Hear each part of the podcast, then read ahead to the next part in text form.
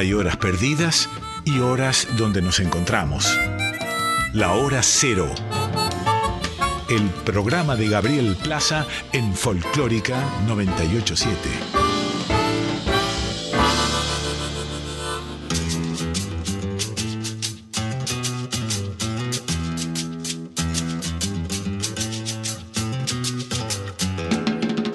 Caprichosa, la reina del plata, colecciona amores que te matan.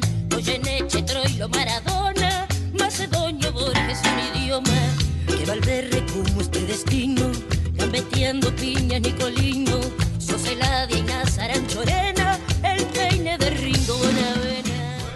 Buenas noches, ¿cómo están ustedes? Esto es Hora Cero por Folclórica Nacional. Mi nombre es Gabriel Plaza y junto a Guille Pintos los vamos a estar acompañando hasta la 1 de la mañana. ¿Cómo te va, Guille? Hola, Gaby, buenas ¿cómo estás? Bien, muy bien, muy bien. Ya se empieza a llenar de música. Sí, hemos tenido una muestra gratis. Una manera incidental ya. Sí. Acá está precalentando la gente de Ainda, hermoso dúo que hoy nos viene a acompañar y que ya se viene a tocar algunas canciones en vivo y hablarnos de su próxima fecha. Después de un largo viaje, del cual calculo que tendrán muchas anécdotas para contar, de 6 meses de estar en España. Wow. De representar la música argentina en España, un mercado difícil, pero bueno, ya nos contará cómo le fue. En una semana, Guille, que ya se me hace que quedó lejos el invierno, pero no quiero decir nada. No, bueno, eso te iba a decir, y se nota en la calle ya también, ¿no? Sí. Mucha gente en la calle. Panorama. Muchos conciertos, como muchísimos. Sí. Mucho show, venimos de una agenda así, apretadísima. Yo ya tengo un par de cosas dando vuelta. Me estoy preparando unas carilinas para los próximos conciertos del Nano Serrat que se viene a Buenos Aires. Es verdad. 5 shows en Buenos Aires. Hoy está tocando en Córdoba. Hoy está en Córdoba. El sábado empezó en Rosario. Sí. Y esas son las fechas de su gira argentina. Sí, y amigos de otros lugares, periodistas de América Latina que se enteraron que estaba por acá el Nano, también se sorprendían un poco de la cantidad de público que convoca, no es para acá, menos. Pero acá, digamos, tiene un vínculo. Siempre tuvo un vínculo muy fuerte y bueno, esta gira tiene como el significado especial o la relevancia en función de que se vende como una gira despedida en la cual Serrat ya no volverá a cantar. Entonces, para mucha gente, sus canciones están asociadas, como solemos decir, a muchos momentos de su vida, momentos relevantes y de toda clase de momentos que acompaña la música, ¿no? Entonces, en el caso de Serrat, esto es una historia que viene de varias generaciones, además. Sin duda. Además pensaba en ver esta como despedida y cierre de una historia también, ¿no? Sí, claro. Cierre de una historia, una época, en algún sentido, para muchas personas, pero también por lo simbólico de Serrat. Que siempre tuvo una conexión muy fuerte con Buenos Aires, ¿no? Porque fue adoptado muy rápidamente por toda la bohemia porteña de los años 60 y 70 y así es que conoció a buena parte de los grandes personajes de la cultura popular argentina, digamos, en situaciones mucho más distendidas que un encuentro artístico, ¿no?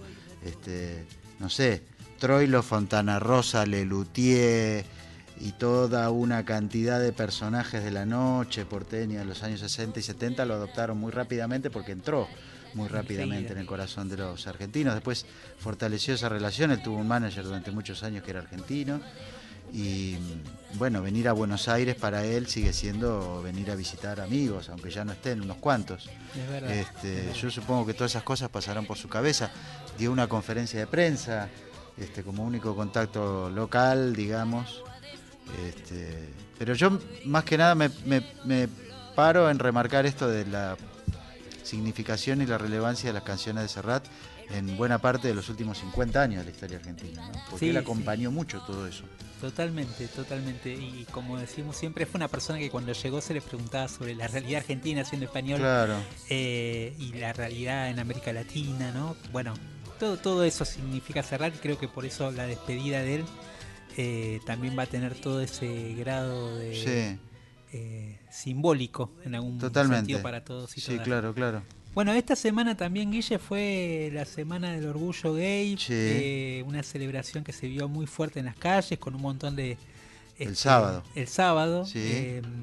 Con un montón de carrozas, música en vivo, una gran celebración. Y nosotros queríamos también, de alguna manera, sumar a aquellas artistas y artistas que están, sí, de alguna manera trabajando dentro del campo de el movimiento LGBTQ. Sí, y claramente un emergente artístico de esta nueva etapa que vivimos, en donde, bueno, ciertas minorías y elecciones están consideradas, o al menos hay como una especie de consenso social que indica que así debe ser, y naturalmente surge música también. Sí, también creo que hay espacios que se están ganando y que muchas artistas están ganando, sí, también a fuerza de canciones. Sí. Y hemos difundido aquí. Sí, sí, totalmente. Sí. Bueno, dos de estas artistas, para mí, dos artistas fundamentales, sí, un poco de esta escena, son Mochi y Valen Boneto, compañero acá en Radio Nacional, también, sí, en el programa Brotecitos con Susy Shock. Y bueno, queríamos pasar dos canciones, muy, muy lindas canciones. La primera, Folclorito para Trinchera, de Mochi, y después Al Florecer, de Valen Boneto. Así empezamos Hora Cero por Folclórica Nacional.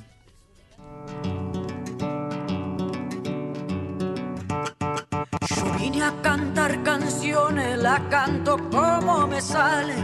Afuera pongo los males y adentro lo que me alcance. Mi corazón tiene planes de música y de caminos. Yo vine a decirte algo que espero llegue a destino.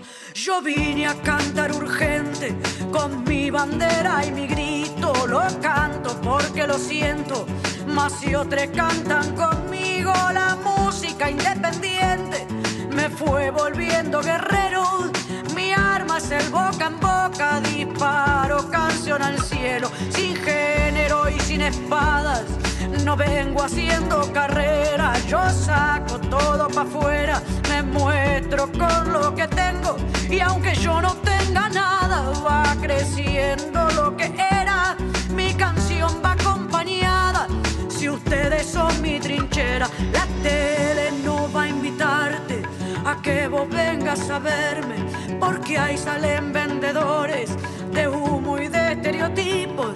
Yo voy mirando de abajo los que trepan la palmera, y cuando tengo que elegir, la música es la primera.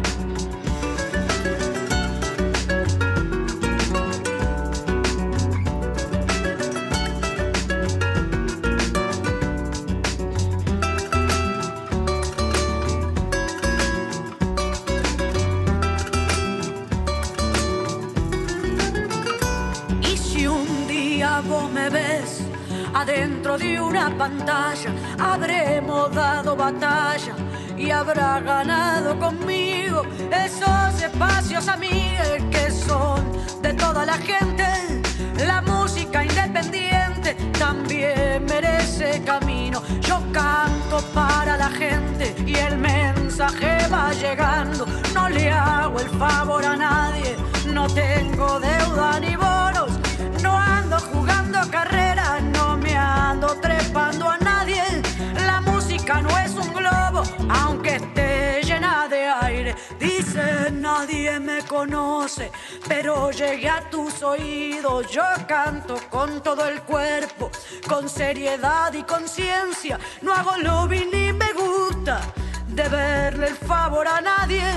Por eso es que no me ves cuando se arman festivales. Y si un día vos me ves en un escenario grande, habremos roto los vidrios con la música delante. El logro será del pueblo, porque del pueblo el mensaje. Hay lugar para todo el mundo, que no importen los disfraces. Mi paso se marca lento entre guitarras y amigues, y algún teatro vacío me fue mostrando mi hacha. Anduve buscando elogios, me ando afuera del tarro. Ahora todo es buena racha, porque el goce de pilfarro. Prendida tengo la gana de cantar y hacer canciones. Me muevo de pueblo en pueblo, donde cantan corazones.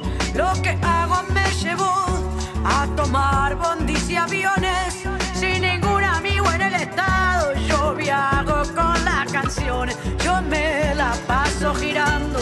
Casi siempre soy de afuera, mi equipo está conformado por algunos inmigrantes. Cuando vuelvo a mi ciudad, me cobran por extranjera. La música no conoce de ciudades ni fronteras.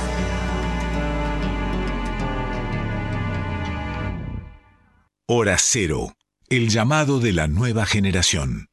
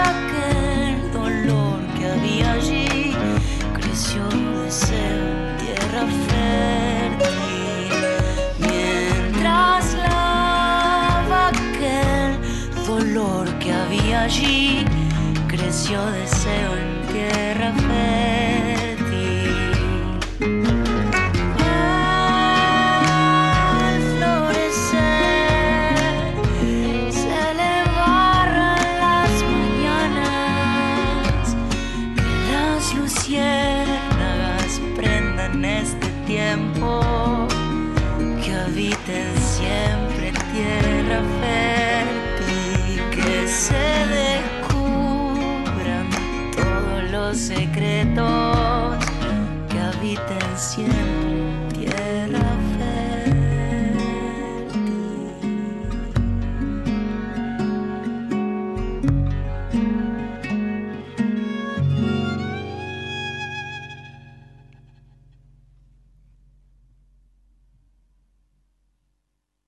en Folclórica 98.7, Hora Cero.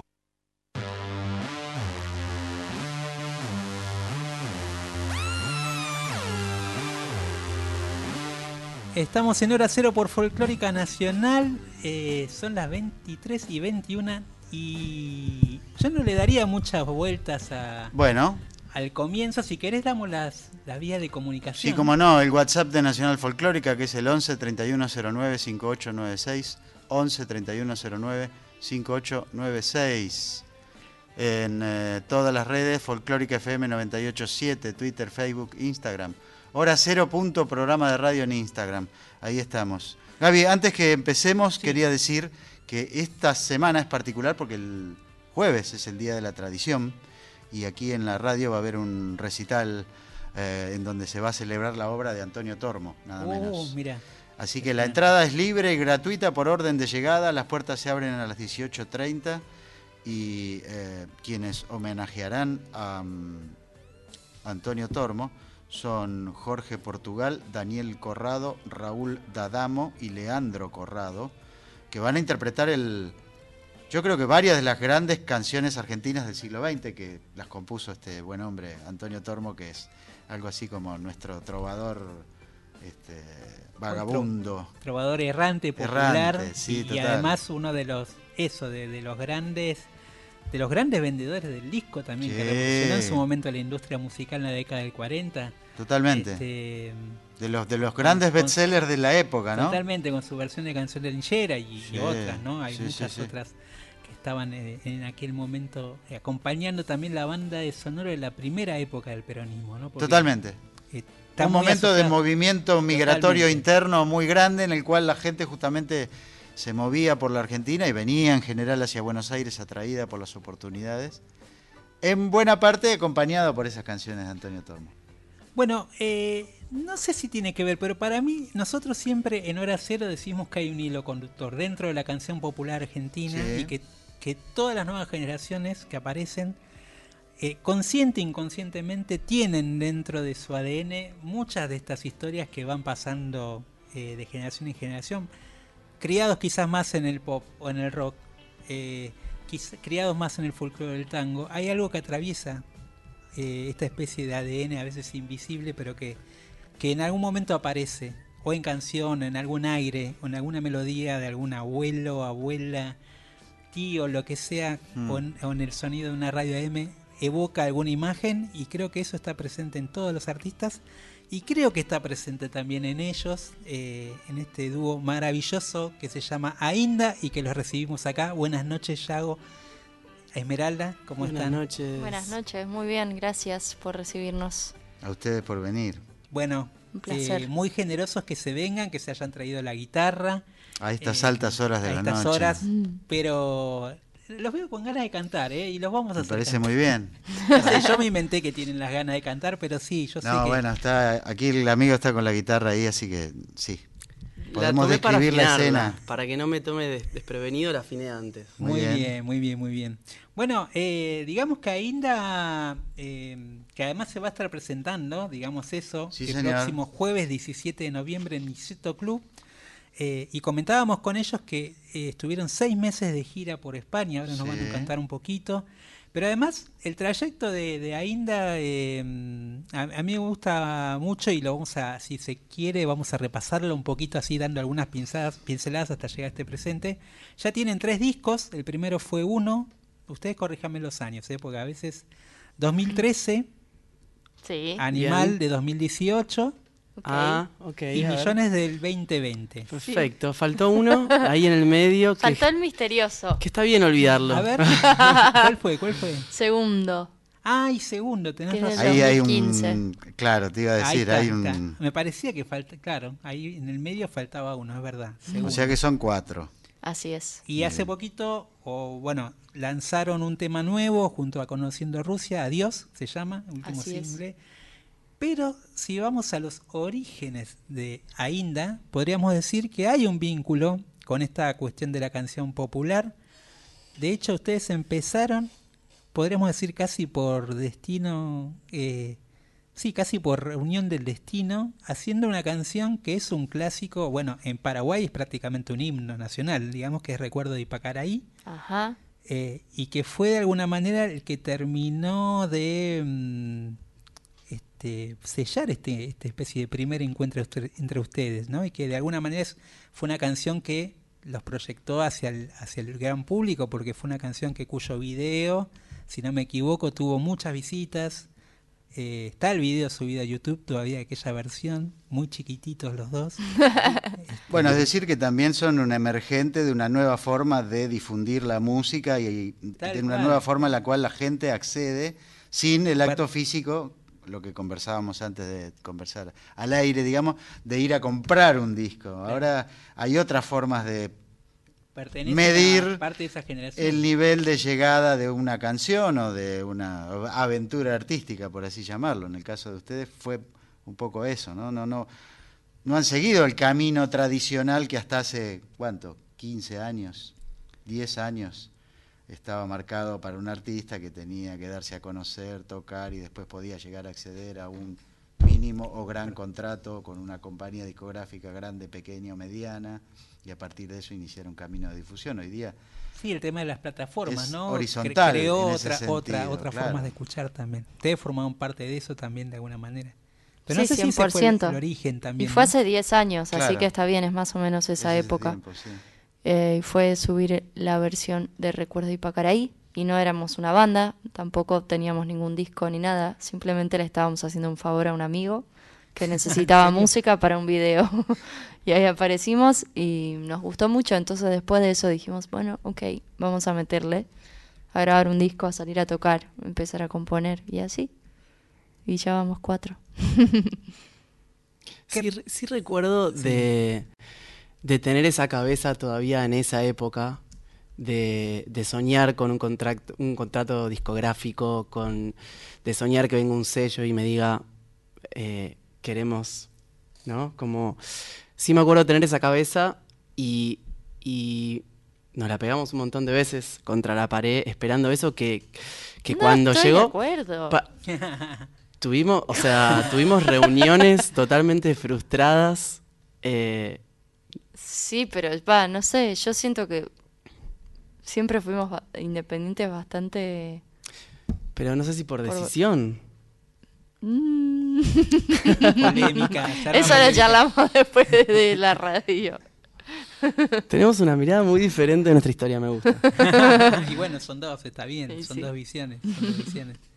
¿Y qué recuerdo tienen de ese día, digamos? ¿Les queda algo? Sí, yo recuerdo como que conecté fue una de mis primeras conexiones con otra persona con la música tan directa. O sea, me acuerdo de esa tarde que cantamos la canción como 3 o 4 veces, que fueron 3 o 4 tomas de que necesitaba el camarógrafo para filmar. Y tengo como la sensación de decir, qué increíble compartir la música con alguien y conectar desde otro lado. No sé, yo me sentí diferente cantando con Esme. Uh-huh. Mi rol era otro. Yo hago una voz por detrás de ella, por así decirlo. Y me sentí increíble, ¿no? No sé, algo de cantar, ¿no? Como de las voces. Sucedía como hay un encastre medio loco, como medio misterioso, ¿no? Como que a veces podés cantar con alguien que afina y todo y que se sabe perfecto lo que tiene que hacer, pero no sucede. Como que hay algo que un poco difícil de explicar, que sí nos sucedió y después creo que eso nos enganchó para seguir como explorando, ¿no? Y cantando juntos. Pero hasta ese momento, digamos, eran conocidos, eran amigos, habían estudiado juntos. Habíamos estudiado juntos, sí. Habíamos sido compañeros de la facu de música. O sea que fue muy azaroso, digamos. Fueron, como decís vos, hacerle un... Y después termina, ahí se dio, en ese momento se dieron cuenta que podía pasar algo más, digamos, con la música. Totalmente, sí. Sí, cuando lo vimos al video terminado, creo que ahí los dos entendimos como que había pasado algo. Que había algo que valía la pena, por lo menos para nosotros. Después, por suerte, pasó eso que comentaste, que era una época con poco algoritmo. Era una época que lo que subías se mostraba. No había esta cosa de tener que pagar para que tu video saliera por encima de otro. No estaba ese, ¿no? Ese anuncio. No existía Instagram, ¿no? Estamos hablando de Facebook recién salido. Claro. Sí. Y sí, mucho mail. Armamos giras enteras por Facebook. Me acuerdo como de mucha libertad en esa época para nosotros. Era todo más liviano, ¿no? ¿Ahora no? Ahora, por momentos sí, por momentos hay contratos en el medio, de repente hay plata y hay más gente trabajando para Ainda. Y bueno, es más compromiso, ¿no? Sí, claro. También nos ponen muy felices. Somos muy afortunados. Pero bueno, a veces decís, opa. Sí. Bueno, y también somos más grandes. Claro. También. O sea, claro. No, bueno... Somos joviales. Ahora pero... va en serio, digamos. Sí, adultos. O sea, hay otra conciencia también del movimiento, ¿no? Del desgaste, como de la energía, como de cuidarse y ver a dónde ponemos el foco, ¿no? Antes era como más un todo sí, total sobraba como mucha energía vital ahí para probar y equivocarse. ¿Y eso cómo se traduce a lo largo del tiempo, ustedes creen, en las canciones que fueron haciendo? Y yo creo que intentamos mantener como una frescura y sobre todo, bueno, por lo menos a mí me pasa, no sé, Boyagi, pero como en esta cosa de que hay una gran vidriera donde se puede escuchar todo y consumir todo, como que es difícil, siento que un poco el desafío está en conservar la propia voz, ¿no? Como querer mantener... entender, no sé, cuál es la identidad compositiva de uno cuando se puede consumir tanto de todo, claro, ¿no? Creo que ese es un poco un desafío un poco nuevo para esta era como de información tan abundante, sí, ¿no? Como, abrumadora. Sí. Entonces como eso, o sea, todo lo que también tiene todo un lado muy nutritivo y alucinante, ¿no? Que es llegar a cosas que no hubiéramos llegado jamás. Claro. Pero bueno, es ahí un doble filo, me parece. Hay que hacer equilibrio en esa delgada línea, creo, ¿sí? Sí, sí, es parte del dilema del artista en general, ¿no? Sí. Sí. ¿Volvemos a ese momento inicial? Volvemos a donde quieras. ¿Se acuerdan esa canción, esa versión? Sí. Sí. ¿Querés que la toquemos un poquito? Y dale. Un cachito. Bueno. Lo que se acuerden, digamos, hacemos un popurrí. ¿Se escucha ahí la guitarra? Bien. Una noche tibia nos conocimos, junto al agua azul de Ipacaraí. Tú cantabas triste por el camino, viejas melodías en guaraní, y con el embrujo de tus canciones iba renaciendo tu amor en mí. Y en la noche hermosa de plenilunio, de tu blanca mano sentí el calor que con tus caricias me dio el amor. ¿Dónde estás ahora, Cuñataí? Que tu suave canto no llega a mí.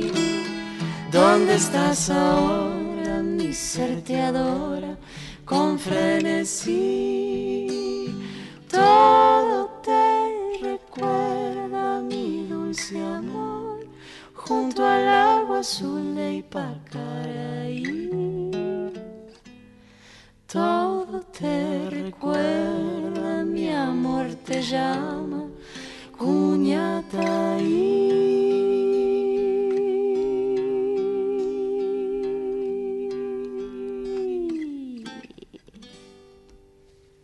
Bravo. Bueno, muy bueno, la tocaron todas, muy bien. Hermosa, hermosa versión. Gracias. Gracias. Bueno, Ainda acá en Folclórica Nacional con nosotros tocando en vivo. Esta canción... ¿por qué la eligieron en aquel momento? Ocurrió? Porque no es una canción claro. que uno dice, bueno, la tengo acá en la cabeza. Que los jóvenes conozcan. No, no es 11 y 6 de Fito Páez, entre comillas. Claro. Un temazo también. Qué buen tema. Yo la conocía por Fina Stampa, el famoso disco de Caetano, sí. de reversiones. Y me gustaba mucho, era una versión que él hace con trabajo y voz. Y se la mostré a Yago y ahí la armamos como... Bueno, ahí vos le sacaste los acordes como más tradi, le agregamos alguno que otro. y bueno, y ahí la hicimos. Le armaste vos la otra voz... Me acuerdo de estar como, viste, esa cosa que te pasaba si naciste en los 90 por ahí, que era como encontrarte discos en la casa que eran de tus papás o de tus hermanos más grandes o algo así. Y como, uy, a ver, esta tapa me gusta, viste, y a ver qué era. Claro. Y con ese disco me pasó, y de hecho es un disco que me encanta, que a veces lo escucho también. Y no, me acuerdo que desgrabé la letra como en un cuaderno, para aprendérmela, y después te la mostré y ahí le armamos las voces y nomás. ¿Sí? Qué bueno, no me acordaba de todo eso. No, yo tampoco. Pero sí me acuerdo ahí en Uruguay de escribir la letra de la canción. Eso me había dicho un profe de canto. Cuando te quieras aprender una letra, escribí la voz a mano. Como bueno, a Caetano le gustaría escuchar esta historia que están contando, porque de alguna forma cuando él grabó ese disco estaba pensando, ¿no? Diferencias generacionales. Yo vi ese show acá en el Teatro Gran Rex. Qué lindo. Con nuestro amigo Morel Embaun a cargo de los arreglos y todo. Músico al que hemos entrevistado más de una vez. Y a Caetano también. Y yo creo que aquel disco en ese momento justamente tuvo esa función, porque Caetano, que siempre fue bastante... descolocador, digamos, cuando de él se espera vanguardia o todas esas cosas, que la tiene por otra parte. Aquel disco fue como un songbook latinoamericano del siglo XX, interpretado por su voz espacial, digamos, con esos arreglos, y trajo de nuevo varias de esas canciones que Ajá. yo, que nací en los 70, las conservaba en el fondo de la memoria de lo mismo que estás contando vos, pero muchos años antes, de mi casa también, claro. en todas las casas, ¿no? Sí. Cucurrú, cucú, paloma... todas esas, Capullo de Alelí, unas cuantas, ¿no? Él de alguna forma las trajo a la década del 90, al final del siglo XX, y las hizo conocer a un montón de personas que, porque esta es una canción de los años 40, 50, es Ajá. un poco lo que contábamos de Antonio Tormo. Si Caetano hubiera nacido en Argentina, sí. hubiera hecho una canción de Antonio Tormo. León Gieco hizo un disco de Antonio sí. Tormo. Es verdad. Y de hecho a otra escala, o sea, sí siento que nos pasó, y de hecho nos pasa mucho, como de, por ejemplo, ahora hay contemporáneos nuestros que ya tienen hijes y que usan esa canción para hacernos dormir, por ejemplo, sí, o de gente de nuestra edad que quizás cuando salió la canción, o sea, a los 20 o algo así, la versión nuestra, decían como, ay, esa canción me la cantaba mi abuela cuando yo era chiquita, pero así mucho, mucho, mucho. Y de hecho después nos empezaron a llegar otras versiones de gente también sí. de nuestra edad, de ese tema, que había quedado como un poco olvidado eso, como eso que decís, ¿viste? Algo Total. Como de que está en el inconsciente colectivo histórico en algún lado, y que, nada, también eso es lo que tienen las grandes canciones, ¿no? El misterio de la música, te iba a decir, ¿no? Claro. Perduran en generaciones. Sí, total. Sí. Sí. Me quedé pensando en ese disco... Y ese disco tiene una versión de Un vestido sin amor, de Fito Páez. Y más o menos haciendo cálculos muy rápidos, creo que Fito tendría nuestra edad cuando Caetano le hizo una reversión de su tema. Sí, claro. Como, y también que integre a un tipo de 30s. No, increíble. Fito grabó con Caetano en los 80, cuando era más joven todavía, y fue a Brasil y grabó una versión de La Rumba del Piano que la canta Caetano. No debe haber podido creer, claramente. No, no, eso es impresionante, sí, sí. Increíble. Ustedes eran como también de, digo, más allá de que apareció esta canción así, como decías vos recién, Esmeralda, empezaron con esta idea de no sé si de aprender la escuela de otros cantautores, pero sacar canciones y un poco el primer repertorio había canciones de otros y las canciones de ustedes también, ¿no? Pero estaba como esa mezcla entre lo que sacaban entre ustedes y también recuerdo también de no sé, de otros artistas más o menos generacionales, las chicas de Pelota Chingó que también hacían temas de ellas, pero también hacían covers, o lo que pasó después con también con los chicos de Salva Pantallas en Córdoba, ¿no? Hubo como ahí una, por el lado de la canción, entrar por el lado de la reversión, apropiárselas y después empiezan a salir como las canciones propias. Un poco quizás también les pasó algo parecido en ese sentido. Sí. O sacaron muchos temas también, imagino, de otros, de otras. Muchísimos. Seguimos haciéndolo. O sea, seguimos estudiando la música desde ese lado. Nosotros somos compositores, pero antes que nada somos fans de un montón de artistas que hoy en día seguimos estudiándolos. O sea, yo creo que no debe pasar una semana que no saco un tema de otro artista que me guste. Y pueden ser colegas, pueden ser amigos, o puede ser un tema de Charlie. O... Yo creo que sí aprendimos mucho de esas canciones. También hay una realidad que es mucho más fácil entrar por una reversión al público en general, como nos pasó con Recuerdo de Ipacaraí. Y después, de hecho, Drexler nos dijo, había escuchado estas canciones nuestras, estas reversiones nuestras, y lo primero que nos dijo fue, tienen que hacer sus canciones. Está buenísimo, pero si quieren tener un camino largo en la música, van a tener que componer sus canciones. Y le seguimos. Le hicieron caso. Claro. Bueno, a él lo estudiamos mucho también. No está mal que él te lo diga y le hagas caso. Está bien, está bien. Al otro lado del río creo que ¿no? La habían sacado de él. Sí, y muchos más. También, o sea, nosotros tocábamos mucho Drexler. Que esa la tenemos grabada y tenemos alguna otra grabada también. No me acuerdo ahora, pero sí. Bueno, la de Cabrera. Sí. Como mucho. Creo que también es como la forma natural, ¿no? De acercarse a la música, sí, hasta que te das cuenta que vos podés hacer. Como ni siquiera como una estrategia para llegar a gente, ¿no? Sino como simplemente el primer contacto que tenés cuando agarras un instrumento o te gusta cantar o lo que sea, como los Beatles y los Rolling Stones, ¿no? Empezaron así. Claro, sí, es que creo que todas las personas que les gusta hasta que la dijeron, música, uy, podemos componer nosotros. Claro. Como... Los Beatles empezaron a componer, quizás estoy, no sé, a chequear la información, pero lo que leí es que empezaron a componer porque ellos tocaban en todas las noches con otras bandas, y todas las bandas tocaban un montón de covers. Total. Y a lo mejor ellos eran la banda número 5, sí, y ya habían tocado ya tres veces el cover que ellos tenían. Entonces dijeron, vamos a nuestras canciones, y así empezaron. Y les fue bastante bien. En ese primer disco hay unos covers, no sé si se los tocar ahora, pero... Porque esta canción Para Bañar la Luna, que es otra canción muy de cuna también, ¿no? Sí. Que yo me acordaba... Hay esa relación que también en aquel momento otro dúo más del palo folclórico de Juan Quintero y Luna Monti habían hecho una versión en su momento para grabar en un disco. Que alguna cosita le robamos a ellos. ¿Ah, sí? Sí, claro. Sí. ¿Hay una inspiración? Sí. Hay un robo. Una manera elegante de decirlo, ¿no? Una inspiración. Ahora le decimos refe. Hay una referencia. Ah, muy bien. A los robos. Y había como un contacto con esa escena folclórica, o por lo menos, yo sé que habían también trabajado con Guillermo Klein, que tenía su cosa mayacera, pero también tiene como una visión de lo folclórico. Sí, sí, había, sí, creo que más que ahora, ¿no?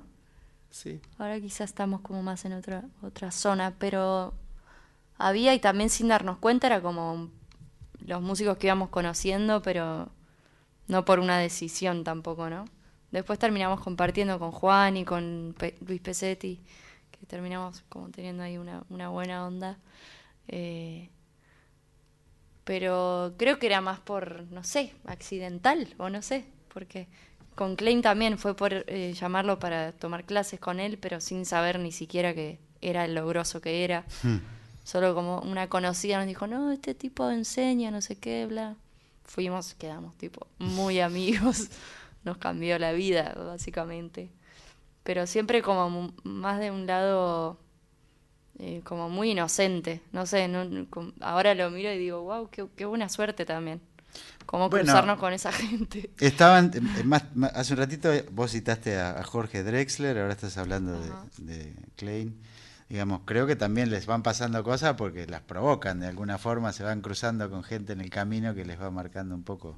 Se ve que sí, ¿no? O sea, no sé cuán consciente, a eso voy, ahí ¿no? Va. Como que también hay algo ahí de suerte que está bueno nombrar, me parece. ¿Quieren hacerse otra de ese disquito? ¿Cuál se acuerdan? Yo tengo una propuesta para hacerte, Gaby, la que vos... no sé si sí, te va a gustar, podés rechazarla. Pero me gustaría, como nombrabas esto de la canción de cuna, sí. Este año también sacamos una canción que se llama Rompecabezas, que es un poco una canción de cuna, pero para nuestros inspirada en nuestros padres, que siento que un poco le da la vuelta a esa idea, y que también es un poquito volver a esa raíz más acústica, folclórica, pero desde ahora. No sé si querés escucharla. Me encanta. Estás cambiando todo el programa. Y bueno, esto, la vida es así. Es así. Es un fogón. La vida es un fogón. Lo tenemos confianza, por eso. Sí, sí. Perfecto. Esta estaría en algún disco futuro. Sí. No está grabada esta todavía. Esta está grabada, sí.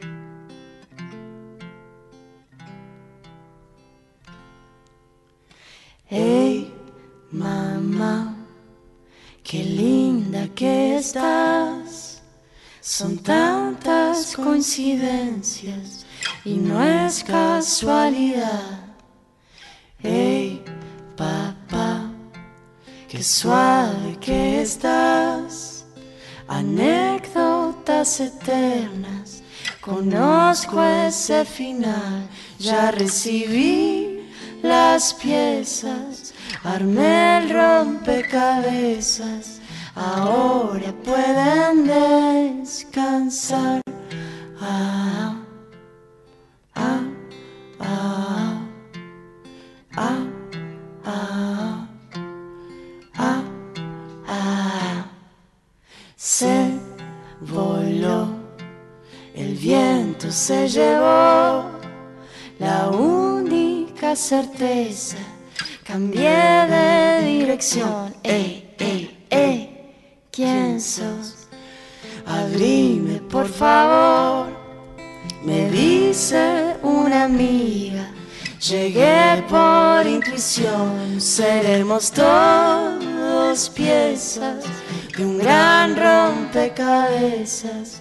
A veces se arma, a veces no. Seremos la belleza de la naturaleza, a veces se arma, a veces no. Ah, ah, ah, ah, ah, ah, ah. Ya recibí las piezas, armé el rompecabezas. A veces se arma, a veces no. Seremos la belleza de la naturaleza. A veces se arma, a veces no. Ah, ah, ah.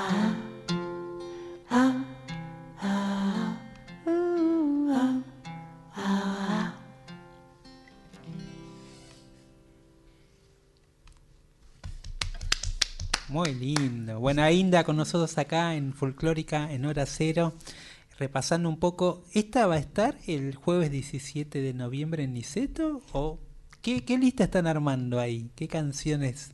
Esta va a estar. Bien, y también vamos a tratar de ser amorosos con nuestra historia, que a veces es difícil, ¿no? Como mirarse con cariño a cosas viejas que uno ha hecho.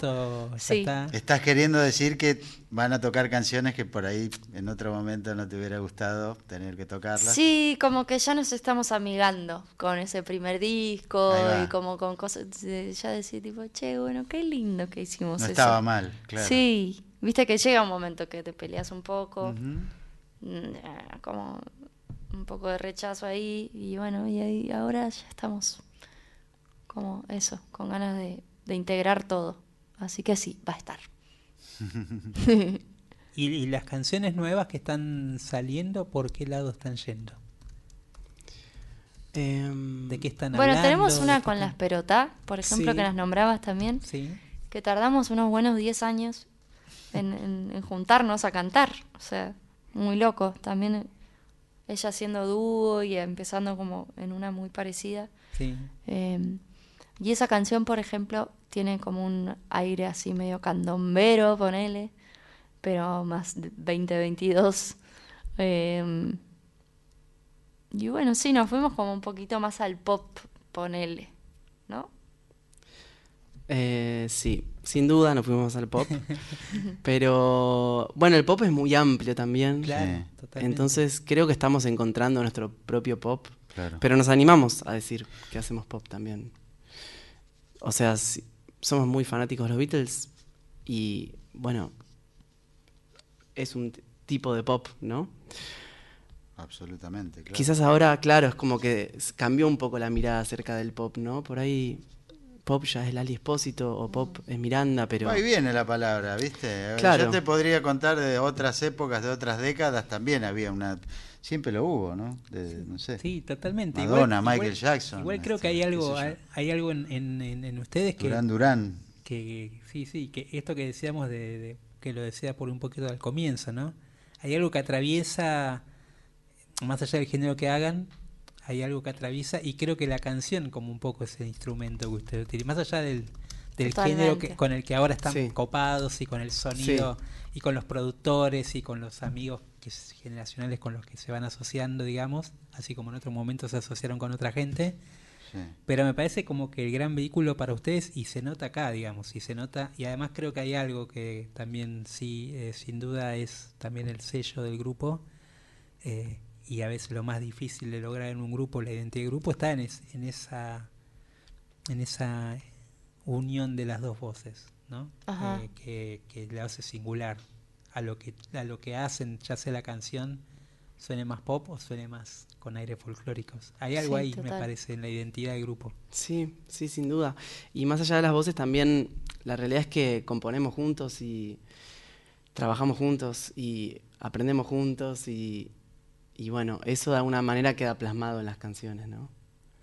Y eso está... Sí, y en esta experiencia que atravesaron hace un tiempo, lo que estábamos comentando, que en realidad no comentamos al aire, sobre el hecho de formar parte de una gira nacional, recorrer un montón de ciudades españolas, oficiar de acto de apertura para un artista más convocante o el que realmente convoca. ¿Tenían tiempo, por ejemplo, de componer en esa vida en la ruta? ¿Salió algo? De hecho, compusimos en la ruta, es una fuente de inspiración eso también. Ahora quizás lo habrán... Algo que se pueda mostrar. Pañales, más o menos, está muy verde, pero... Muy verde, pero sí, hay muchas ideas. Creo que siempre estamos como en estado de composición, o descomposición, no sé. Pero ahí como que están, porque están en un camino, digamos, no se pueden bajar del tren. No, y de hecho es verdad lo que decía Yagi, hay una que literalmente fue él manejando y yo con la guitarra así, y de repente la mitad nos cambiamos y seguíamos, y así hicimos una. Que ahora no me la acuerdo. ¿Cómo era? Yo tampoco. Ahora ganas de salir de este agujero, es casi todo negro. Hay que rescatar esa canción. Pero sí, siempre estamos ahí persiguiendo ese bichito de la composición. Y como decías, Gaby, creo que hay algo que está bueno, que me parece que tiene que ver también con todo lo que nos está pasando como sociedad, que es un poquito liberarnos de las etiquetas a muchos niveles, y en la música creo que está buenísimo también poder aplicarlo, ¿no? Como esto, bueno, hacemos canciones.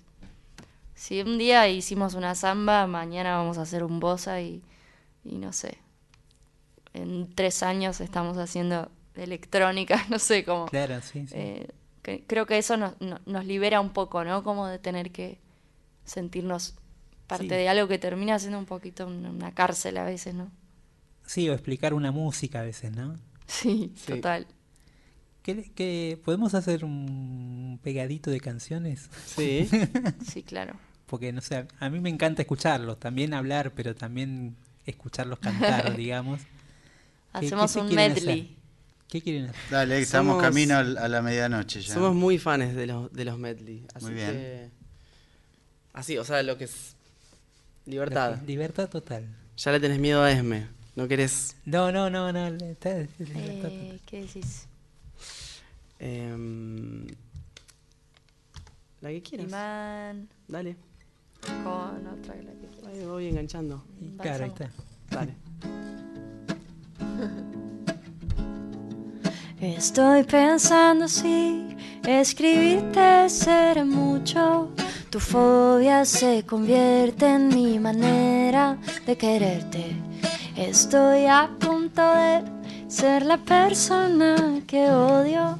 El miedo al rechazo me hace perderme en los otros. Helarme hasta los huesos cuando solo quiero besos. El arte de esquivarte si quiero acariciarte. Viajamos sin movernos del lugar. Ah. Tu piel contra mi piel es un imán.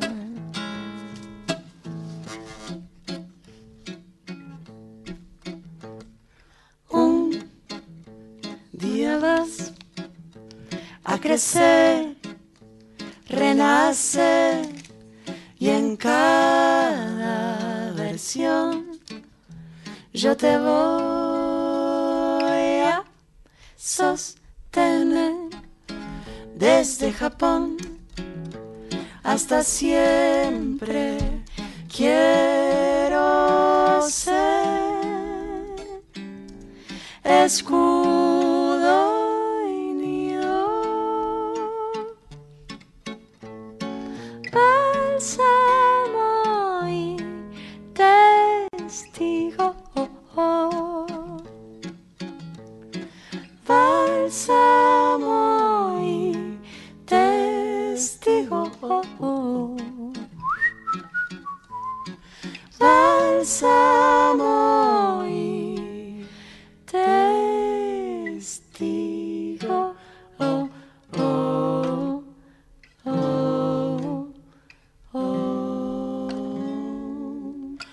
quien la pesque con una cañita de bambú se la lleva a Siu Kiu.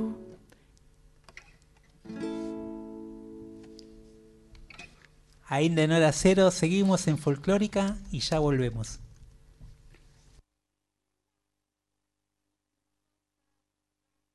Folclórica 98.7. Noche adentro una vaguada, es que un puestero va cambiando de esperanza. La música habla por nosotros.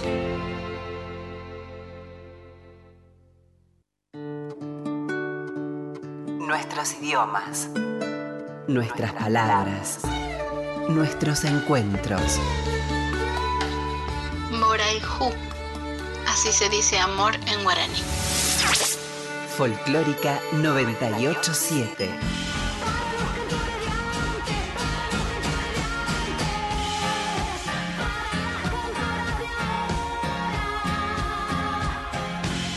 Las que marcaron el camino y las que recogen el guante. Un espacio para mujeres y diversidades en el folclore. Escuchá Folk Fatal. Escuchá todos los episodios del podcast en radionacional.com.ar y en Spotify.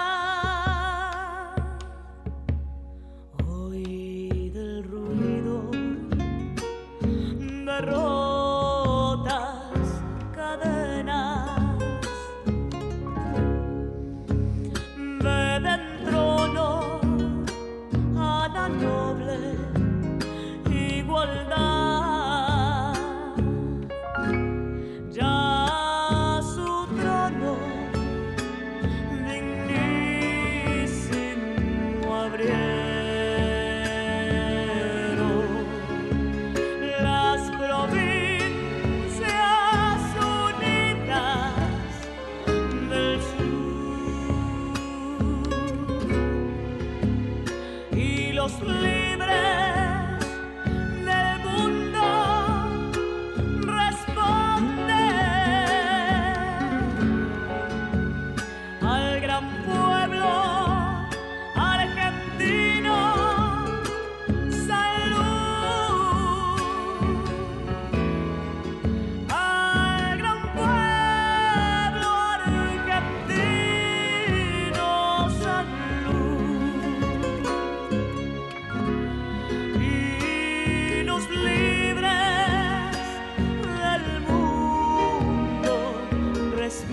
Al gran pueblo argentino, salud. Y los libres del mundo responden al gran pueblo.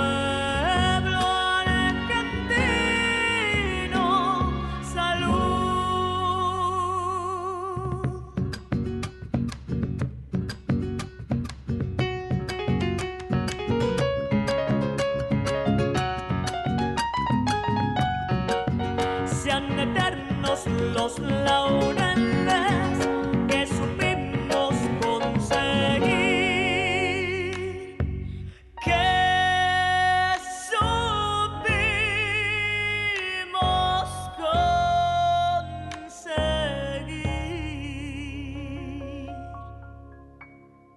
coronados de gloria, viva.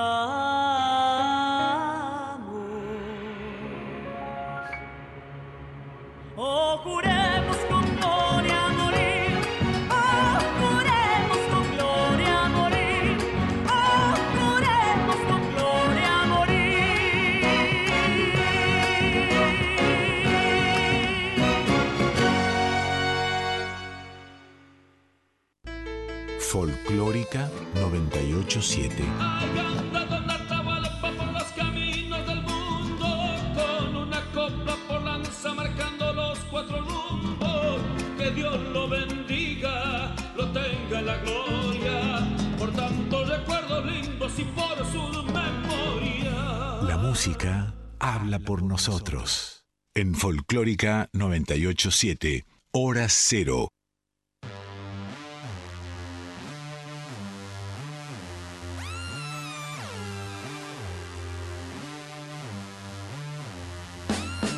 Seguimos en Hora Cero por Folclórica Nacional.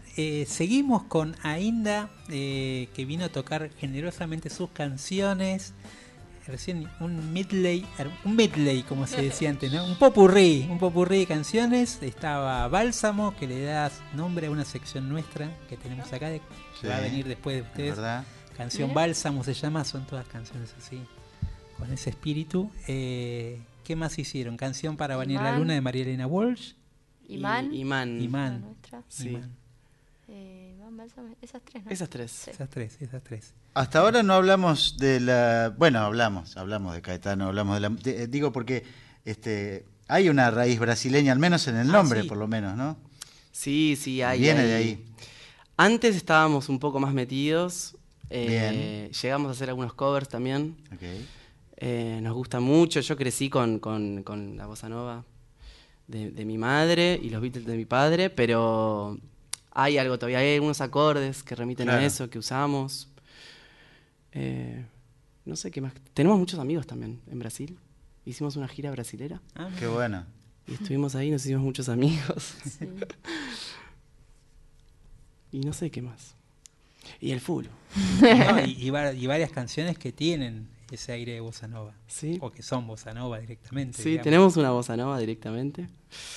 Y los acordes quedaron, o sea, hoy en día seguimos usando muchos acordes que aprendimos de eso, de las bossas, de las tradicionales. Desafinado, o no sé, Garota y Ipanema. Claro, totalmente. Sí. Bueno, recordamos a los que nos están escuchando que este jueves 17 de noviembre vayan sacando las entradas para ver al grupo, ya no en formato de dúo, no sé si ahí va a haber un segmento acústico. Sí, va a haber. Yo estoy pidiendo cosas, todo. Yo ya pido cosas. Pero bueno, también con la banda, con una banda con la que vienen tocando, no sé si nueva o hace un tiempo, digamos ya, pero vienen en formato banda ya hace un par de años. Sí, ya desde, más o menos desde Animal, que es el tercer disco, ahí ya empezamos a jugar un poco más con otros músicos en escena, y para el Niceto, que es el 17, va a haber mezcla de las dos, o sea, mucho con banda y también bastante a dúo. Para eso, lo que decíamos antes, como que mostrar un poco todo. No ¿Qué les agrega tener una banda ahora de acompañamiento, digamos, al dúo? Y nos da... Diversión, poder, volumen, claro, caudal, catarsis, expansión, colores. Nos da mucho, la verdad. Bueno, recién hablábamos de todos los géneros, pero como estamos en folclórica también, ¿a qué recuerdo o situación o canción atan algo folclórico? ¿A qué ¿Cómo es la pregunta? Perdón, me perdí. ¿A qué algo ligado a lo folclórico que tengas ligado a tu vida o a una canción o algún episodio que te remita a lo folclórico o a... justamente, o a un disco de folclore que escuchaste una vez, okay, o a un artista de folclore que dijiste, me partió la cabeza? Yo recuerdo mucho estudiar al dúo salteño con Guillermo Klein, porque éramos un dúo, estábamos recién empezando, y Guille me dijo, escuchá el dúo salteño, sacá las dos voces y fíjate lo que hacen. Me volví loco. Me mira, Gaby, porque hemos hablado largo del dúo salteño muchas veces aquí. Sí. Sí, fácil, ¿no? Para sacar. No, me volví loco. Pero bueno, eso por un lado. Y después recuerdo, bueno, que te compete Esmu, cuando Guillermo también le propuso a Esme hacer una samba. Uh-huh. Y Esme cayó con Samba al Mar, que está en nuestro primer disco. Y de hecho que es una versión con piano que tocó Guillermo. Y yo me acuerdo que escuché la samba de Esme y pensé que era una samba de, no sé... de Yupanqui, no sé.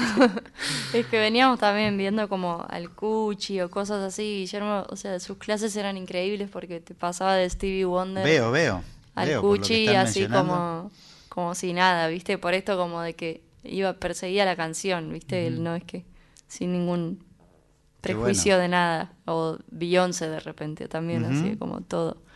Y me acuerdo que se dio cuenta que me gustaba escribir, no sé cómo, letras, y me dijo, fíjate, porque muchas zambas hablan de la naturaleza, no sé qué, de algún elemento de la naturaleza, entonces vos pensá a ver qué te gusta, con qué conectás de ahí, ¿viste? Como para ahí tener un campo semántico donde playar tanta letra, que además tiene la zamba como 4 estrofas, ¿viste? Es verdad. Y dije, bueno, el mar, qué sé yo, que veo a Uruguay desde que soy bebé, y ahí salió esa zamba. Y la terminamos grabando ahí, el primer disco, que de hecho Guillermo grabó el piano. Hizo un arreglo increíble. Sí, suena re cuchi esa versión. Suena cuchi. Para quienes no la escucharon, la recomendamos, está en el primer disco de Ainda. Sí. Bueno, chicos, gracias por venir. Un placer. Vuelvo a repetir la charla, la generosidad. No los hicimos tocar tanto. No sé si quieren hacer una para despedirse y nos vamos. Ustedes guían. Nosotros estamos acá para acompañarlos. Así que lo que ustedes ¿alguna quieran. De folclore se saben? Te maté. ¿Alguna de folclore? Así tipo mal sabida, seguro. Mira, está pensando Yago. No, es que hace un montón. O sea, en un momento sabía. Se me van olvidando los acordes, ¿viste? Bueno, si no... una de ustedes, la que quieran. ¿Vamos a hacer un cachito de la samba de Esme? Dale. ¿O querés hacer otra cosa? No, vamos con eso. Sí. Olas de poder que se van para volver. Tu ronca voz se desarma a mis pies. Sos el abismo y el refugio a la vez. acariciar las orillas de tu sal, todo el azul que transforma en paz, cada tristeza que amontonas, un espejo inmenso, quieto, que me ayuda a ver mi centro. Las mareas buscan a alguien para bailar, se enternecen las palabras cerca del mar, cerca del mar. Hermoso, hermosa, hermosa canción. Hermosa. Muchas gracias. Un zambón ese, ¿eh? Un zamborombón. Te digo, el cuchi la chupó a Esma. No, componía mejor antes, ¿viste? Cuando digo, cantamos este tema, digo, pa. En tu otra vida. Sí. Hacete otra zamba, ya poné, volvé ahora y ponete a escribir otra zamba. Es impresionante. Bueno, Ainda acá con nosotros. Muchas gracias, en serio, chicos, por venir hasta acá. Gracias. El jueves 17, todos a Niceto, ahí, a agitar. A pedirle canciones también. ¿Viste? De abajo siempre por hay supuesto. Gente molesta que pide canciones. Que les vaya muy bien, que sean lo que termine el año, que sea genial y que empiecen otro año buenísimo. Y cuando tengan el nuevo disco, ya saben, acá hay un espacio, así que una alegría poder compartir otra vez con ustedes acá en Folclórica. Muchas gracias. Muchas gracias, igualmente, un placer. Seguimos en Hora Cero. Estás escuchando Hora Cero. Las ganas de volver a verte aquí, sentirte palpitando junto a mí, las ganas de tu boca bien cerquita de mi boca, las ganas de escaparnos del reloj, poner en pausa un mundo tan veloz, las ganas de sentir mi piel cuando tu piel me toca, las ganas de escuchar esa voz que al florecer suelta melodías de ilusión y que al abrir tus labios la luz marque el compás, llegar a donde pida el corazón, llegar a donde pida el corazón.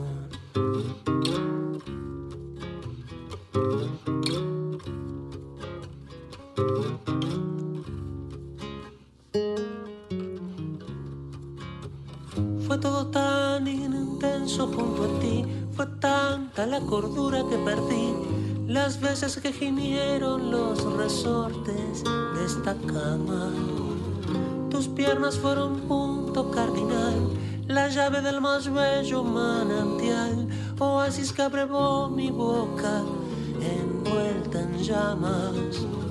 Me acuerdo de lo hermoso que fue verte reír cuando nuestro pecho se calmó.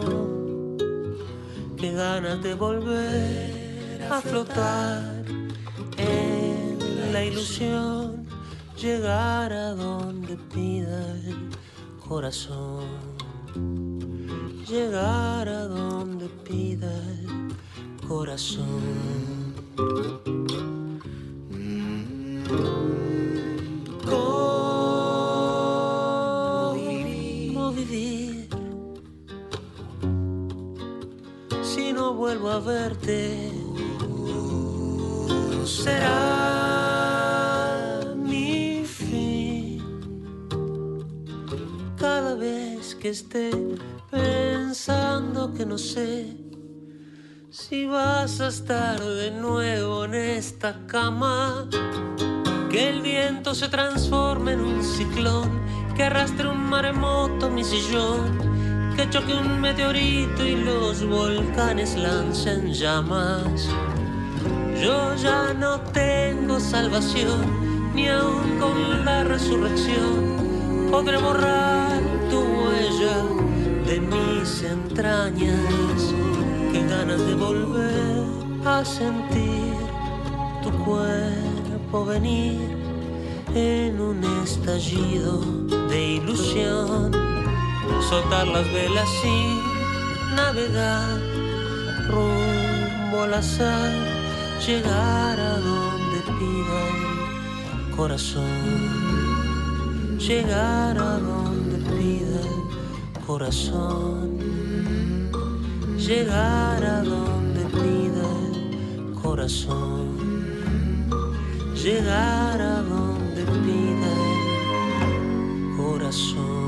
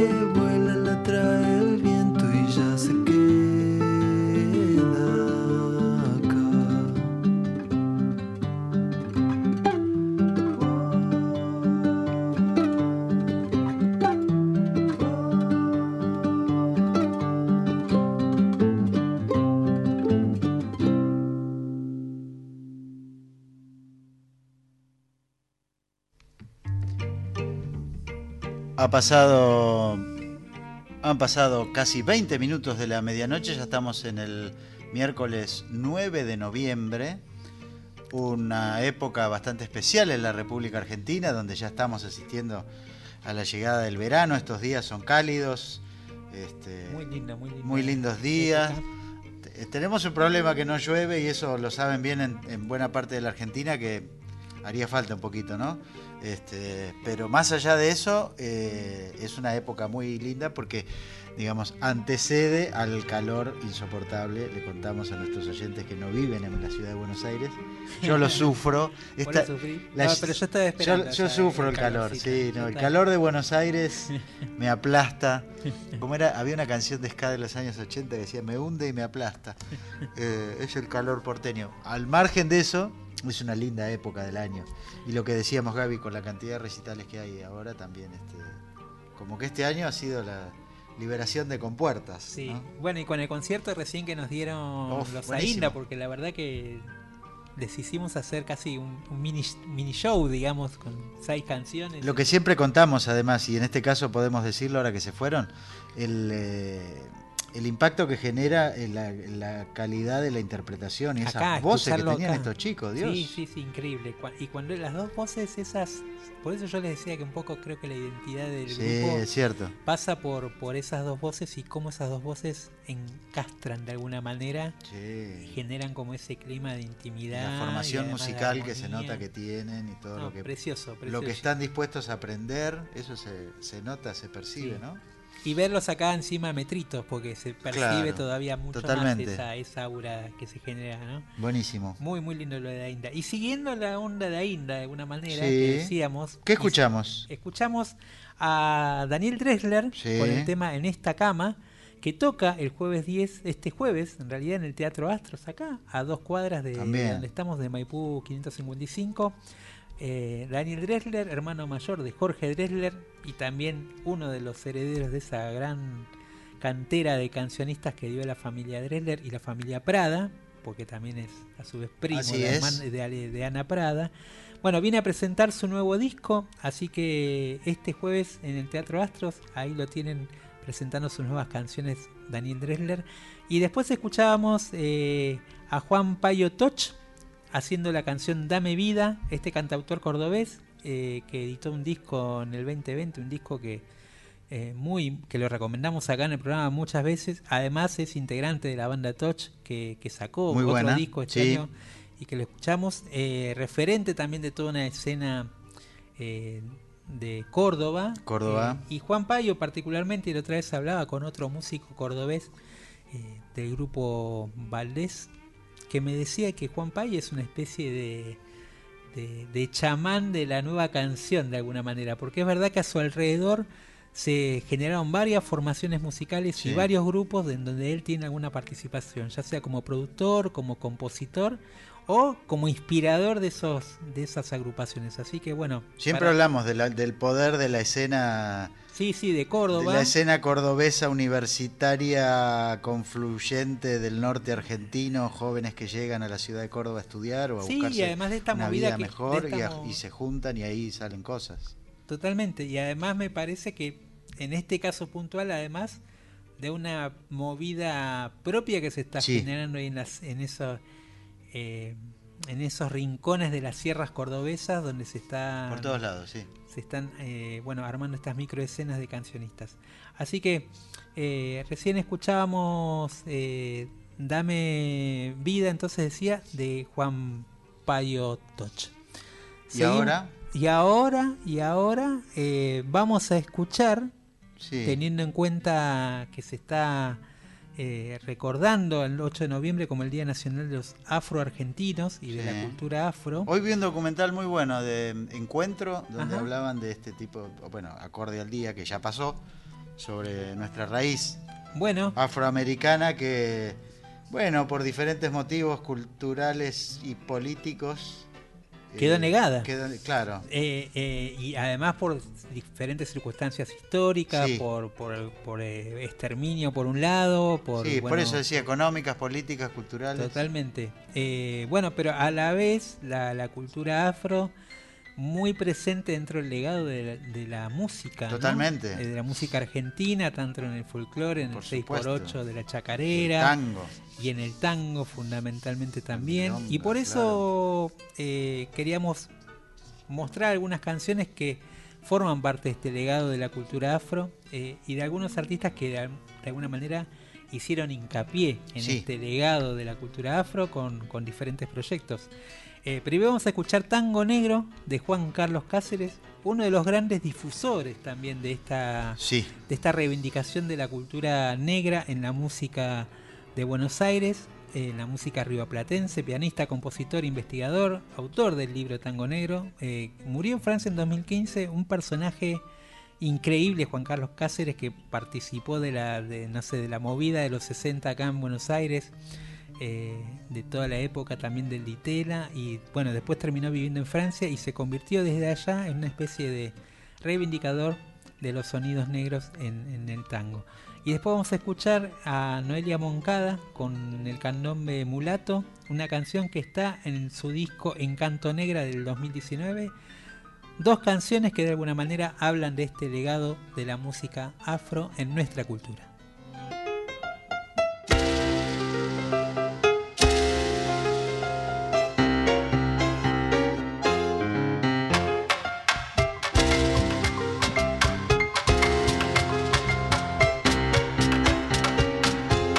tango negro, te fuiste sin avisar. Los gringos fueron cambiando tu manera de bailar. Tango negro, el amo se fue por mar. Se acabaron los candones en el barrio de Montserrat.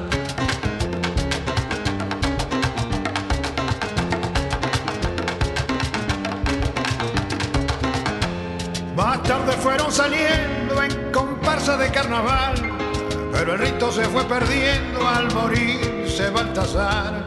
Mandinga, congos y minas repiten en el compás los toques de sus abuelos, borocotó, chachás. Mandinga, congos y minas repiten en el compás los toques de sus abuelos, borocotó, chachás. Borocotó, borocotó, chachás. Borocotó, borocotó, borocotó, borocotó, borocotó, borocotó, chachas.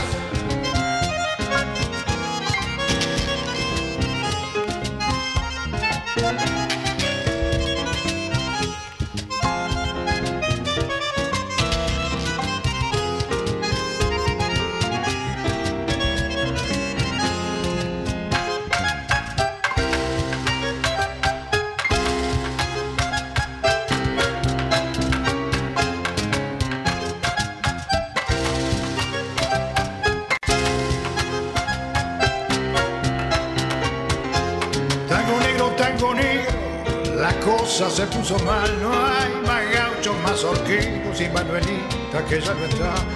Tango negro, los tambores no suenan más. Los reyes están de luto, ya nadie lo va a clamar.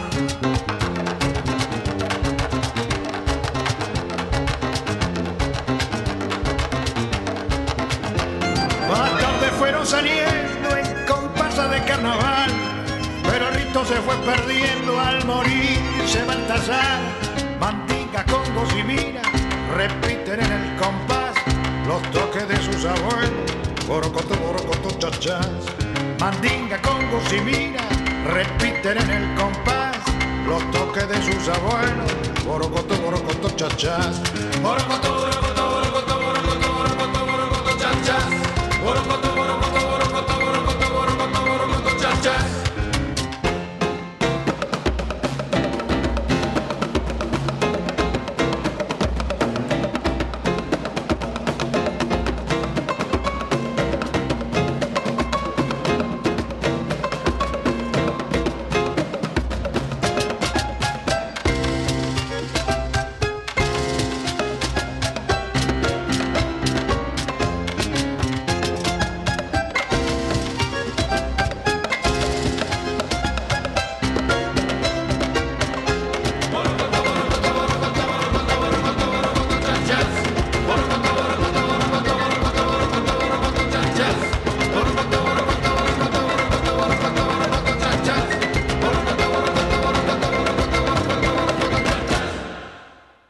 Mañana es mejor.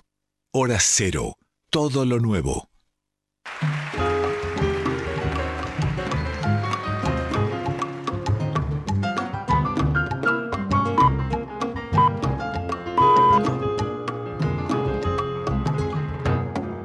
Negro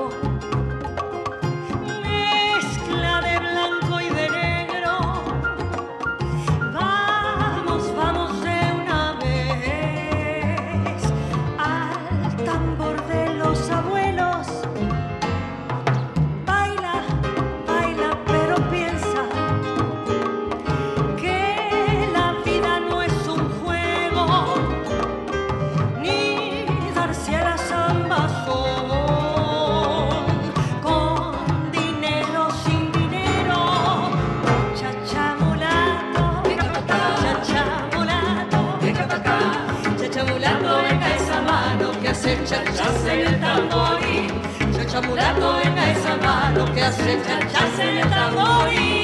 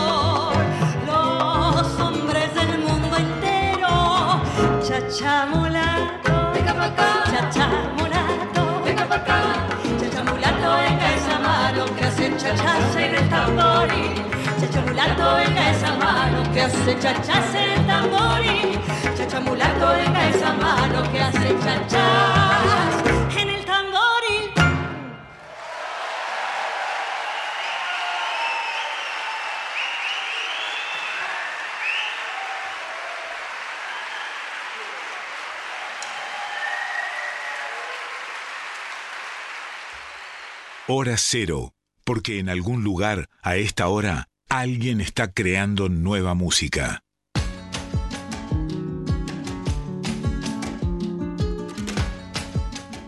Venimos de escuchar la conexión afroamericana con nuestra música popular en tango, candombe, milonga y todo lo demás. Y ainda más. Y bueno, seguimos un poco de viaje por Latinoamérica, Gaby. Contame. ¿De qué se trata lo que viene ahora en función de novedades, no? Sí, esta semana salió el nuevo disco de Natalia Laforcade, ajá, la artista mexicana, un disco de nuevas canciones, casi podría decir que casi después de 7 años de su último disco de canciones nuevas, de canciones sí, en estudio. Ella viene de hacer todo un recorrido por... canciones de alguna manera de la memoria popular mexicana, un disco doble dedicado a la música popular mexicana, sí, con artistas de la música de la cultura mexicana. Anteriormente había hecho el disco Musas, también inspirado en el cancionero latinoamericano. Sí, claro, ya lleva varios años y esa búsqueda de un sonido mucho más puro. Recordemos que Natalia Laforcade fue una emergente pop de los años, fines de los 90, principios de esta década, de este siglo, en MTV como... Claro, era una nueva promesa del pop. Claro, mexicano. Una chica que cantaba y tocaba sus canciones, y que, bueno, claramente a medida que ha ido madurando, ha tenido otro tipo de búsqueda y eso la convierte en una artista mucho más... no sé cómo llamarla. Profunda, creo. Claro, raro. Hay una profundidad en relevante. Lo que hace y hay una... algo que pensaba cuando escuchaba este disco nuevo, ¿no? Sí. Es que ella está de alguna manera tratando de hacer algo que es bastante ambicioso en algún sentido, pero que a la vez habla un poco de esta idea de permanecer en la música, ¿no? Son canciones que ella quiere convertir en nuevos estándares para el futuro. Exactamente. Digamos, ¿no? Apunta sí, a eso, ¿no? Sí. No canciones que sean pasajeras, sino que busca esa profundidad y a la vez... esa sencillez que tenían los grandes clásicos de la música mexicana, de la música popular mexicana. Creo que la enseñanza es esa finalmente, ¿no? Menos es más. Así que bueno, este disco lo recomendamos, se llama De Todas las Flores, un disco de 12 canciones nuevas que parten un poco de la premisa de alguna manera a partir de que ella... termina una relación con una pareja de larga data, uh-huh, se empieza a hacer como un trabajo en retrospectiva y a partir de ahí salen estas canciones. Bueno, las rupturas amorosas tienen, claro, mucho que ver con gran cantidad de discos a lo largo de la historia, ¿no? Bueno, y este disco está atravesado por eso, así que vamos a escuchar De Todas las Flores, canción que le da título a su nuevo disco, y después vamos a escuchar Luna del Desierto, una colaboración entre el artista Benjamín Walker y el dúo peruano Alejandro y María Laura.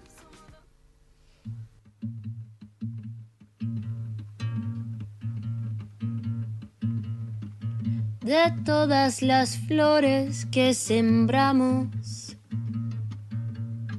solo quedan unas encendidas. Cada mañana se preguntan,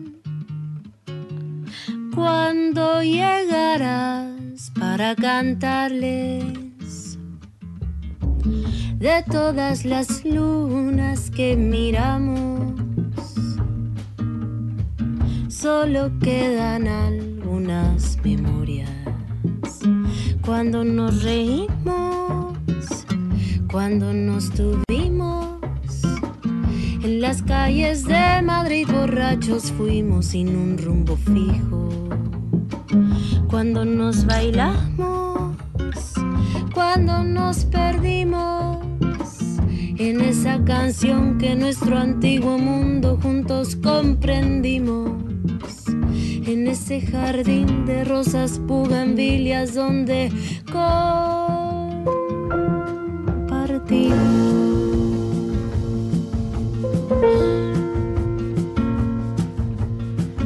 De todas las flores que sembramos, solo quedan unas encendidas. Cada mañana se pregunta,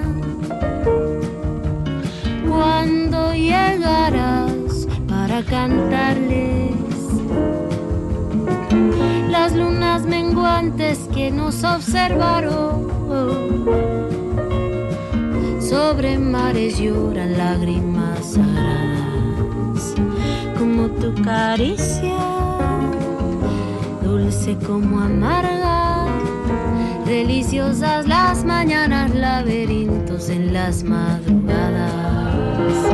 Como tus caricias, suave como espina, se me va clavando sobre el pecho toda esta melancolía. En este jardín de rosas bugambilias sin tu corazón.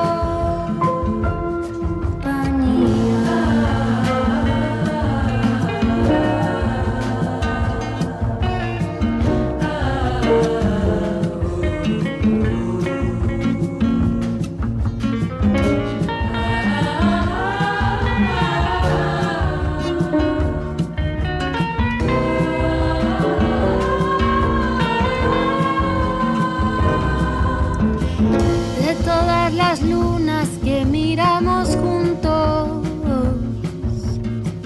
solo quedan algunas memorias. Cuando nos reímos, cuando nos tuvimos, en las calles de Madrid borrachos fuimos sin un rumbo fijo. Cuando nos bailamos, cuando nos perdimos, en esa canción que nuestro antiguo mundo juntos comprendimos. En ese jardín de rosas bugambilias donde compartimos. En ese jardín de rosas bugambilias donde nos perdimos.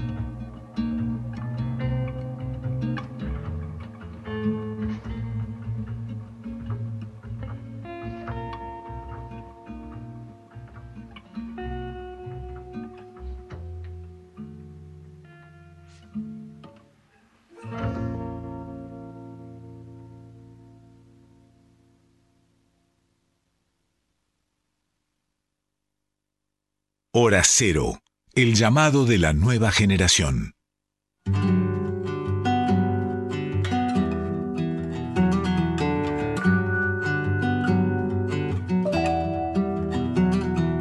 Quietos en el campamento, nadie le teme al desierto y hacia el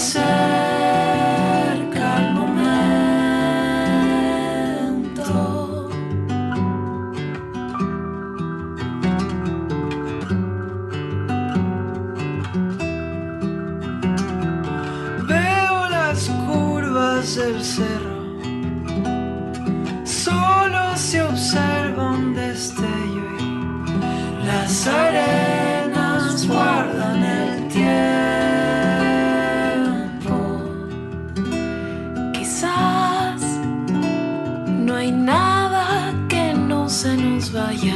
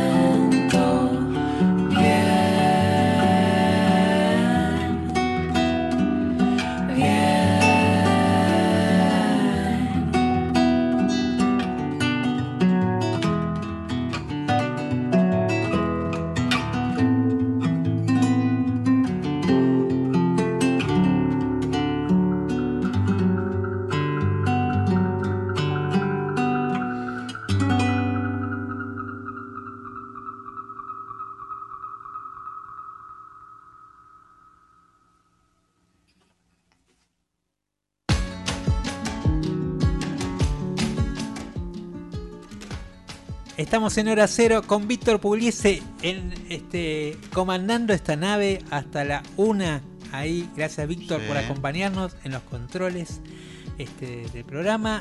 Y Guille, recién pasaba este dúo de canciones muy bonitas. Hoy venimos con un plan cancionero, sí, podríamos decir, desde Ainda. También hay folclore, hay música latinoamericana, hubo tango, sí, y todo lo que es la diáspora negra metida en nuestra cultura. Sí. Y ahora vamos al folclore con nuevos discos. Novedades, ahí va. Dos discos de dos agrupaciones de por sí muy importantes dentro de la escena nueva del folclore, integrada también por instrumentistas y compositores que están haciendo la diferencia dentro de esta generación también de artistas del género. Salió un nuevo disco del trío Patio, que lo tienen ahí pasan cosas buenas, sí, ¿no? Ahí está entre sus integrantes Juan Quintero, bien, ¿no? Nada más y nada menos, en la voz, casa, sí, en la voz y la guitarra. Andrés Pilar en piano, bombo y voz también. Uno de los integrantes de Don Olimpio, ya lo vamos a comentar ahora esto. Claro. Y también Santiago Segret en voz, bombo y bandoneón. Ellos se editaron en... Un supergrupo. Sí, es un supergrupo. Y ellos nacieron con una inquietud, de alguna manera, de recuperar el repertorio de la década del 50, aquellas agrupaciones de esos años, sí, con arreglos de voces, pero también con un sonido, podríamos decir, y como se conoce en la jerga, más criollito, claro, ¿no? El famoso guitarra, bandoneón y bombo, Pero bueno, con previo al boom del folclore. Sí, digamos, pero a la vez con estos artistas que tienen a su vez mucha materia estudiada, son grandes compositores, son grandes arregladores, entonces bueno, eso también está atravesado de alguna manera por el sonido de este grupo. Y en este nuevo volumen de Patio, ellos habían editado un disco con canciones viejísimas que ellos recuperaron de alguna manera y le dieron sus nuevas versiones. Ahora editaron otro nuevo material que fue grabado en los estudios Guión, emblemáticos estudios de acá de Buenos Aires, con invitados como Nadia Larcher en la voz, y hay chacareras, hay zambas, hay vidalas, clásicos como Corazón de Lechihuana, Noche de Catamarca, Pampa de los Guanacos, Corazón Atamisqueño o Copla sin Lunas del gran Raúl Carnota. Son algunas de las canciones que integran este disco, Guille, que lo recomendamos fervientemente. Disco además que no solo sirve para escuchar, sirve, en el cual uno se puede sentar a escuchar este disco, sino que obviamente es muy dado para los bailarines, bailarinas. Claro, te iba a decir que vos hablás acá del patio como lugar de encuentro y difusión de la música, bueno, claramente.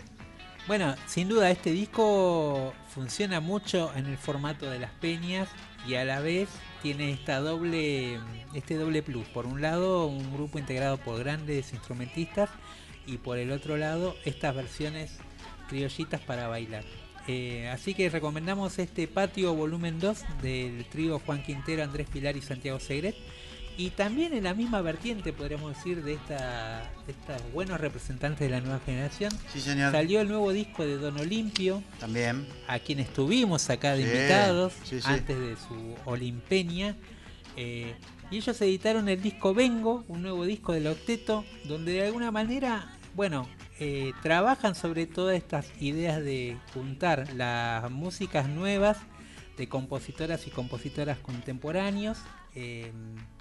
Ya no tanto pensando en aquellos primeros discos donde buceaban más en géneros o estilos o canciones un poco más tradicionales. Bueno, ¿no? Eso nos contaron cuando estuvieron acá, ¿no? De esta búsqueda de reunir como un nuevo libro de canciones mucho más contemporáneas. Tal cual. Bueno, de hecho en este disco hay temas de Ana Robles, de Juan Zaraco, que es del grupo Duratierra, de Gabo Ferro, de Luz Galatea y del gran Hugo Fatoruso, este artista uruguayo, que es una referencia.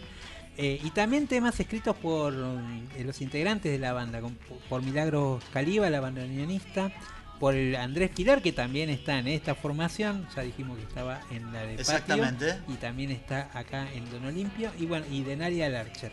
De alguna manera, un disco que está, podríamos decir, en líneas generales más orientados a la música del litoral, a esa atmósfera más litoraleña y esa atmósfera más rioplatense. Un poco la búsqueda y el sonido de este nuevo disco de Don Olimpio pasa por esos paisajes, pasa por esas canciones. Así que vamos a escuchar entonces de este disco también una de las nuevas canciones que se llama Al Sol, por la autora Nadia Larcher. Bueno, escuchamos Aquel Tiempo de mi Infancia por el trío Patio y después Al Sol por Don Olimpio.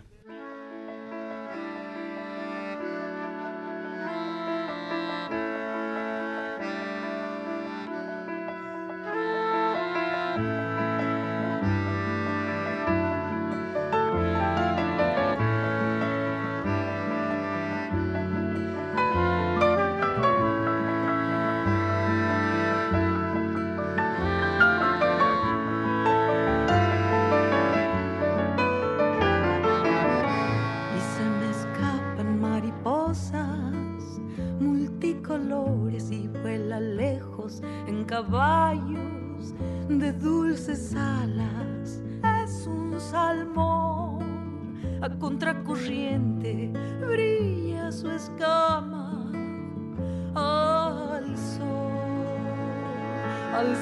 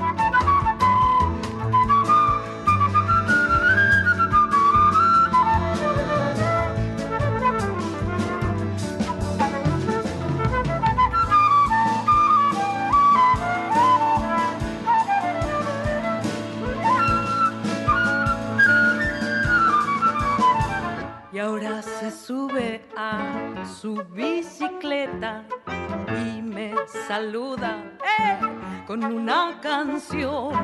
¿Cómo escurrirme en esos montes para mirarte volar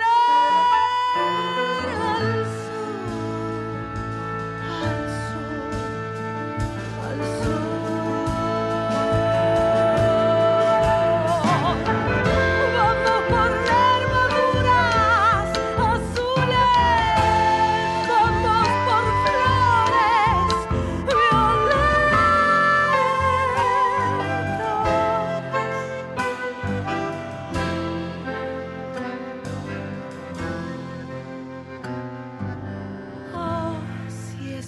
Conozco la tierra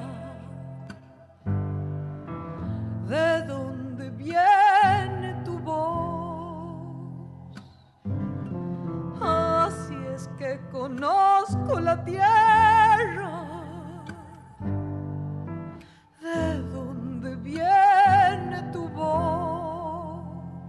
De donde viene tu voz.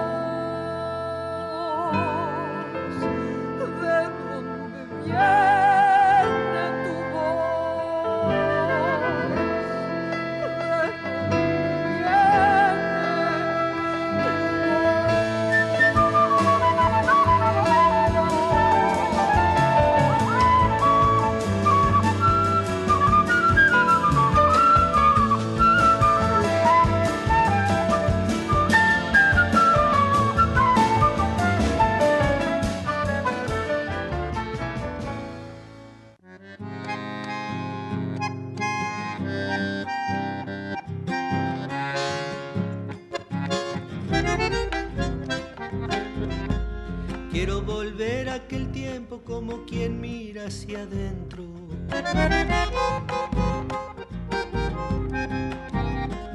aquel tiempo de mi infancia, de soles y de recuerdos.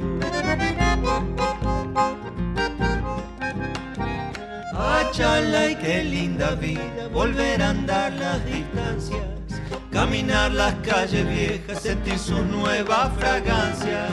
El viejo tren de mi pueblo era esperanza que andaba. Yo era un mito de mi gente, un mito que se quemaba, como bracita en el fuego, como cigarrito en chala. Y de soles y de luna solito me fui criando.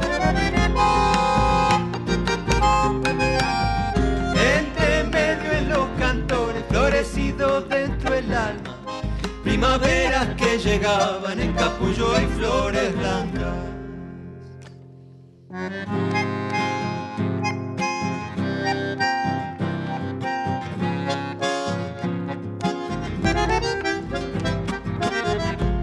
Soy el fruto de la vida de dos ramas que se unieron,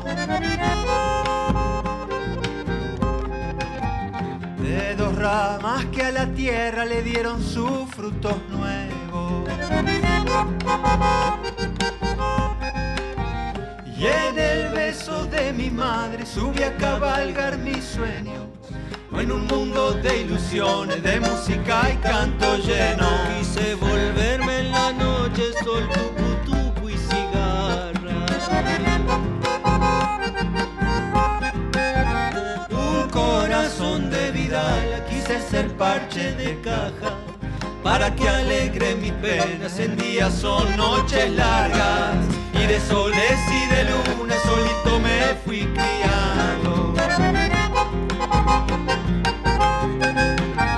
Santiago, vuelvo a tu lado, quiero secar hoy mi llanto, dame la magia y la suerte, quiero ser de nuevo llano.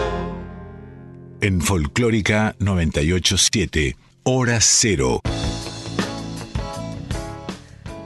Nos queda muy poco tiempo, está terminando nuestro programa Hora Cero del 8 y 9 de noviembre. Y nos queda muy poquito para decir qué, Gaby. Para decir que hicimos este programa, Flavia Ángel en la producción, Pito Pugliese en los controles, Guillermo Pintos y Gabriel Plaza en la conducción. Nos vamos... nos vamos con una canción dedicada al gran Juan Carlos Carabajal, que falleció el viernes pasado a los 79 años, autor de temas emblemáticos como Hermano Cacuy, Sembremos la Chacarera, y esta canción a la que le puso letra y que grabó el gran Alfredo Ábalas por unas pocas monedas. Con él nos despedimos hasta el martes que viene. Esto fue Hora Cero por Folclórica Nacional.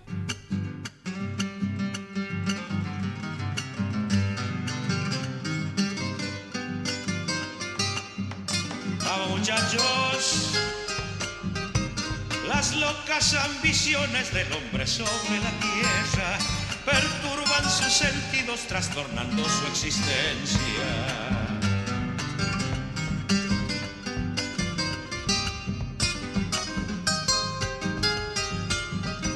Sin hadas de llevarte, ¿para qué tanto desvelo? El oro de este mundo no ha de servirte en el cielo.